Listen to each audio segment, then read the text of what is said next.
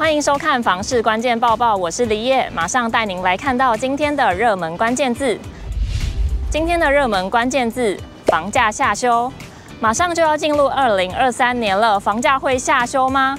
最近的房市利空因素真的越来越多，民众的购物态度也转为观望。而近期各大房产论坛上更出现不少民众关心房市走向的话题，大家对于房价的讨论依然很高。今天我们就帮大家整理了各路专家的说法，一起来看看。首先是全球居不动产情报室总监陈秉承，他说，房地合一税收金额反映市场获利与能量，今年整体税收衰退自然与现况冷清脱不了关系。以目前种种利空因素来看，明年第一季前都看不到曙光，为最乐观的预测。而且最严重的话，还有可能延续到明年下半年，后年面临总统大选，国内环境又再将掀起波澜。整体来说，未来两年都显得不稳定。关键点还是在于美国经济是否能带动全球景气复苏。因此，在房市方面最好谨慎以待。再来是中华经济研究院副院长王健全，他对烂尾楼提出了看法。他说，面对房市的变化，再加上央行祭出选择性信用管制、金流限缩，对于大建商、大型开发商几乎没有影响。因为他们这几年已经赚饱饱，资源及资金也多。不过小建商势必面对强大压力，房市面临淘汰赛，预期撑不下去的小建商会越来越多，也会有烂尾楼出现。对于大家关注的房价变动问题，王健全指出，预估明年国内整体房价会下修百分之十左右。这几年因科学园区效应而相当热络的竹科、南科等区域房市，在景气下行、半导体产业也会受到影响之下，房价会止涨，不会再一直往上冲。升息对股市、房市的影响真的不小。一起来看清华大学科技管理学院荣誉教授梁国元的看法。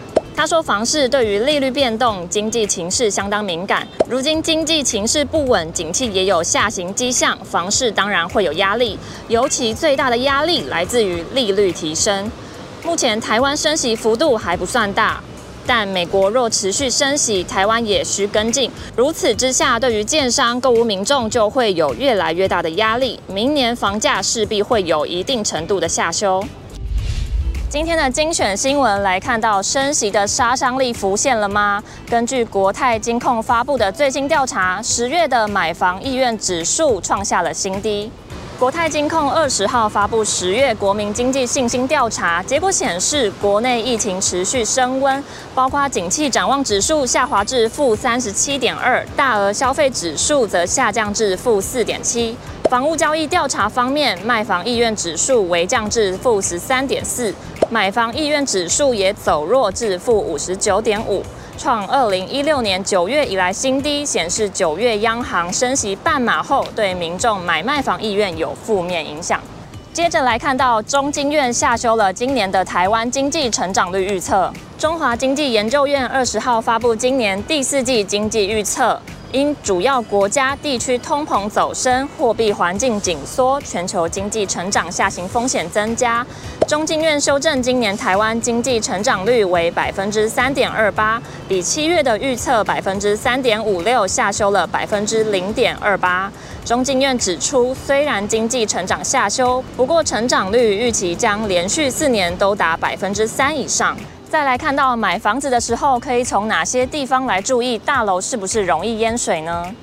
台大土木工程系博士郭继子表示，大楼淹水主要原因包括建筑基地外来的外水泛滥，以及排水不及造成雨水溢出的内水泛滥。所以买房子的时候要特别注意几大重点。首先要看大楼周边环境、所处地势以及滞洪、蓄洪、入渗、排水的规划设计。例如公园、绿地等公共区域的地面或地下是否有多功能用途雨水阻击及入渗系统，道路两侧雨水沟、渗透井等设施状况，周遭公共空间绿化透水面积比率等等。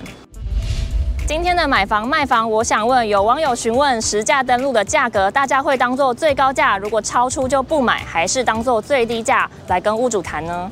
有网友说，在卖方市场的时候当最低价参考，而当是买方市场的时候就可以当最高价参考。不过也有人说，每间屋况不同，屋主也不同，实价登录只能当做参考。以上就是今天的房市关键报报。如果想看更多的相关新闻，记得点开资讯栏里面的连结，也别忘了在留言区留下你的想法。我们下次见。